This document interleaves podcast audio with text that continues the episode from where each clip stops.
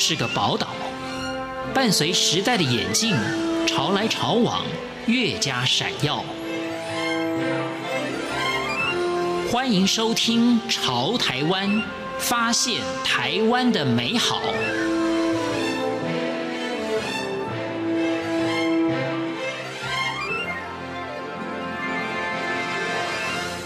欢迎收听今天的节目，我是徐凡。《红楼梦》一直是近代许多人在研究，不论它的名称，从《石头记》或者是《南京十二金钗》。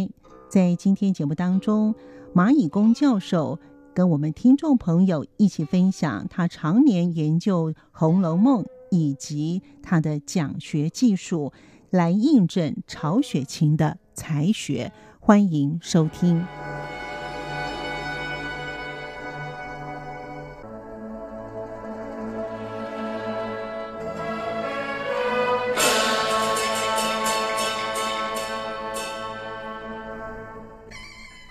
有三大抄本：甲序本、己卯本跟成本。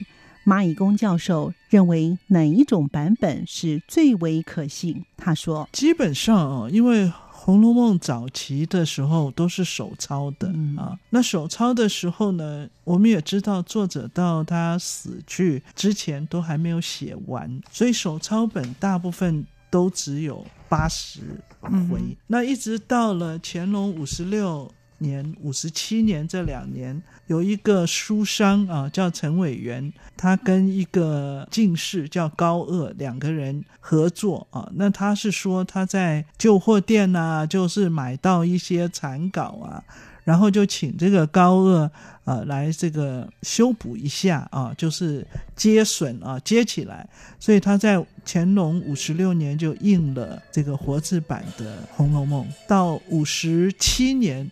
他又重印一次，而且这一次呢，改了一万五千多个字。为什么？因为他他后面接的那些跟前面的也许没有办法相符，所以他呢，在五十七年的版本又把前面的八十回改了一万五千个字左右。那这个一万五千多个字改完的版本呢，就叫陈乙本，甲乙丙丁的乙，陈乙本。那就是现在白先勇大师一再一再一再推荐的。基本上我们比较老派的读《红楼梦》的是一再一再一再不推荐的。胡适甲序本是一个残本啊，基本上它只剩下十六回啊。它的最大的价值呃在于它有红笔的。朱批，那个朱批的人啊、呃，有些署名叫脂砚斋啊。那脂砚斋是谁？目前是不知道的。那这些这个批书的人，他的所有的批，有的像真的见过，真的有的是啊，好像他跟作者啊是在那里互谈，然后有的时候也透露一点，可能作者后面的情节要怎么写。那有的时候会批评一下书中人物的个性，所以甲戌本虽然只有十六回，有近两千条的批语，那这些批语都是给研究《红楼梦》的人非常多的参考价值。己卯本呢，基本上现在好像是找全了，以前说只有一半啊，所以它也是八十回。那另外一个庚辰本也是八十，可是它里头是缺两回，是用别的本子抄补的。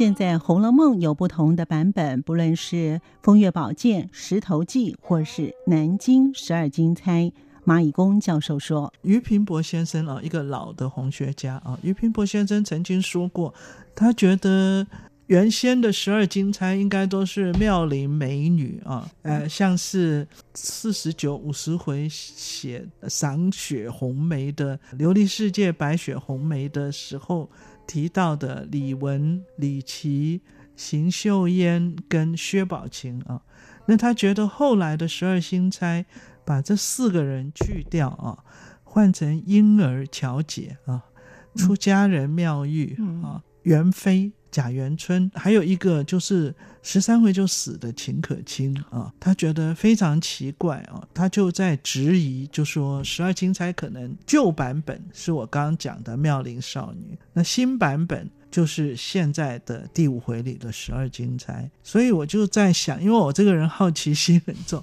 我就在想曹雪芹自己。把这个书的名字是取为《金陵十二钗》啊，既不叫《石头记》，也不叫《红楼梦》，也不叫《风月宝鉴》，他自己命名是《金陵十二钗》。可是别人最后不接受，还是用《石头记》流传嘛啊，就是批书人脂砚斋还是用《石头记》流传。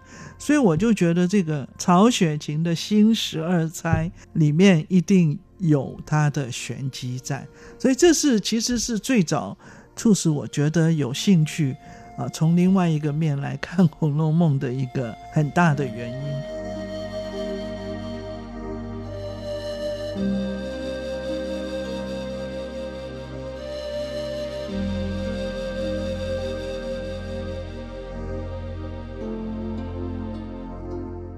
《红楼梦》的故事跟清朝的三位皇帝康熙、雍正、乾隆是有关系的。蚂蚁公教授说：“我们知道这康熙有三十五个儿子啊，当然后来取了名字的有二十四个，一直到皇二十四子，三十五加一就三十六。贾宝玉看到又副册、副册跟正册十二金钗。”也刚好是三十六，那会不会跟康熙多子有关？因为觉得在这里面，康熙可能是贾元春，贾元春的诗上面写着“榴花开处赵公闈”，那石榴多子嘛，他有多子，然后这个孤证还不能证明。然后他下面写说“三春征集初春景，虎兔相逢大梦归”，那康熙刚好是在呃，康熙六十一年是。虎年死的，那第二年雍正元年就是兔年。那虎兔相逢大梦归的话，那只有一个人得到了王位啊，其他的皇子的梦都醒了嘛。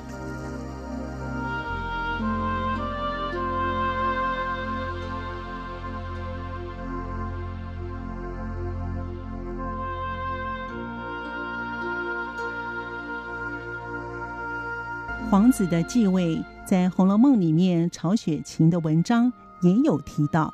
蚂蚁公教授说：“其实这个八王叫胤祀啊，他是属鸡的。看到《红楼梦》里头这个王熙凤反鸟凤啊，过去凤跟鸡是通的啊。”然后王熙凤的先生叫贾琏，八王后来封连亲王，这个也有关系。然后王熙凤这个诗里面最后是一从二令三人木嘛，三人木直批说是休嘛啊，所以是大家就说王熙凤最后是被贾琏休掉。应氏呢，就是这个八王，他在雍正四年初就被雍正削爵。啊，就是赶出宗室。雍正最讨厌的人还不是他，是他的太太。他太太非常的凶，所以呢，雍正就皇令啊，帮他弟弟休妻。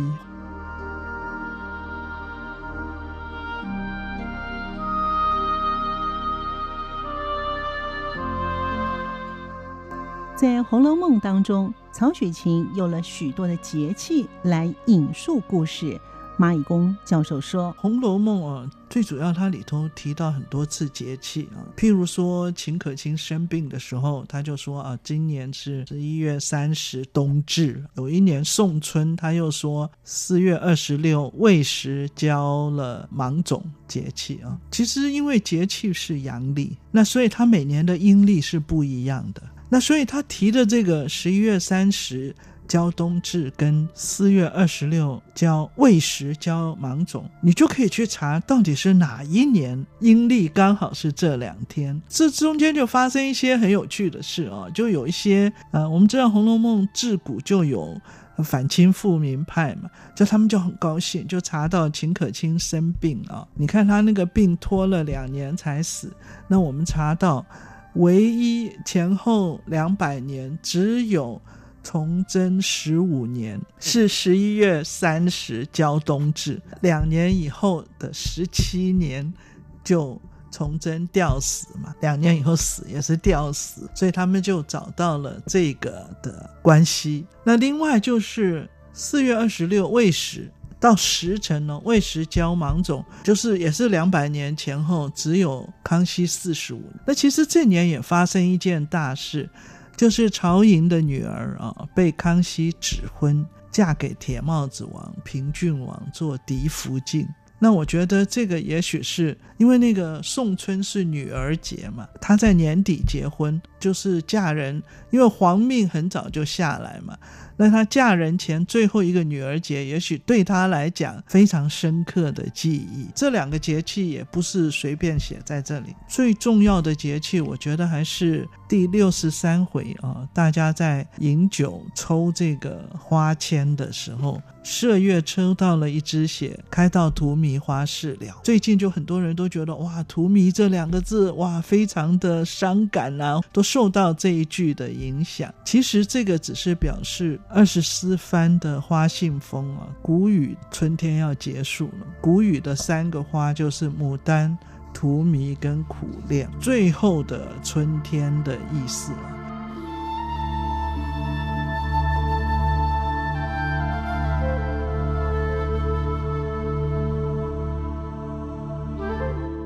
作者曹雪芹善用节气来说故事。其中的冷香丸教授他说，所以我是觉得曹雪芹是非常善用这些天地节气。那当然很重要的就是冷香丸啊，冷香丸很搞刚，对不对？都是照节气在做这个药丸啊。所以我觉得作者是一个很了解节气，也重视节气，而且把节气应用到生活里面的一个人。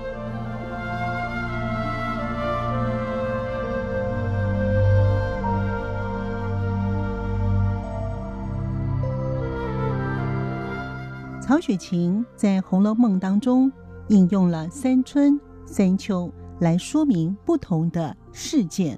蚂蚁工教授说，《红楼梦》里面它其实有非常多的暗示嘛。他说这本书虽然说是就是三春跟三秋啊，三个春天跟三个秋天架构是非常重要，他没有提到什么夏天、冬天，它就是春跟秋。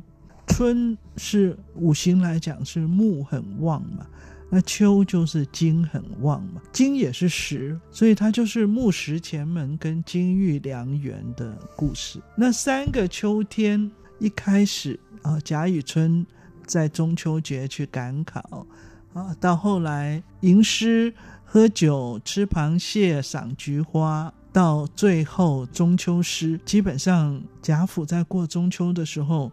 呃，突然听到晚上好像祠堂的门咯一声打开，就表示说他们家气数也差不多快要尽了嘛。那我们知道林黛玉应该是秋天去世啊，三个秋天的故事。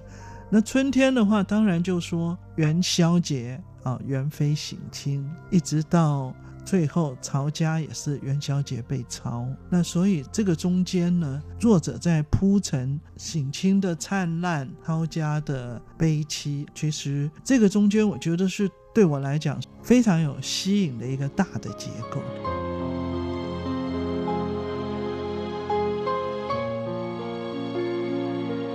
对于《红楼梦》后四十回，蚂蚁工教授有不同的见解。他说：“后四十回哦，可能并不是说他没写完的残稿，反而是他删掉的旧稿，有一部分了。”那我举的例子就是袁飞啊。那我们在九十五六回的时候看到袁飞死，也提到了袁飞的八字。那袁飞死，它是形容已经变成一个四十几岁的肥胖的女人啊，然后。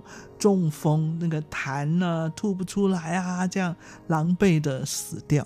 那这个很多人看了这个都不能相信，说才选了贵妃的美女哦，没几年怎么变成四十几岁的胖妇啊？类似这样，这个可能是他原来元妃是在影射曹雪芹的表哥，就是很重要的一个人物，叫福鹏。乾隆十三年死掉，啊，大概四十岁，那可能就是中风这样死掉。蚂蚁工教授说，现在有更多的人在研究红学，他个人也认为说，曹雪芹这位作者实在是太了不起了。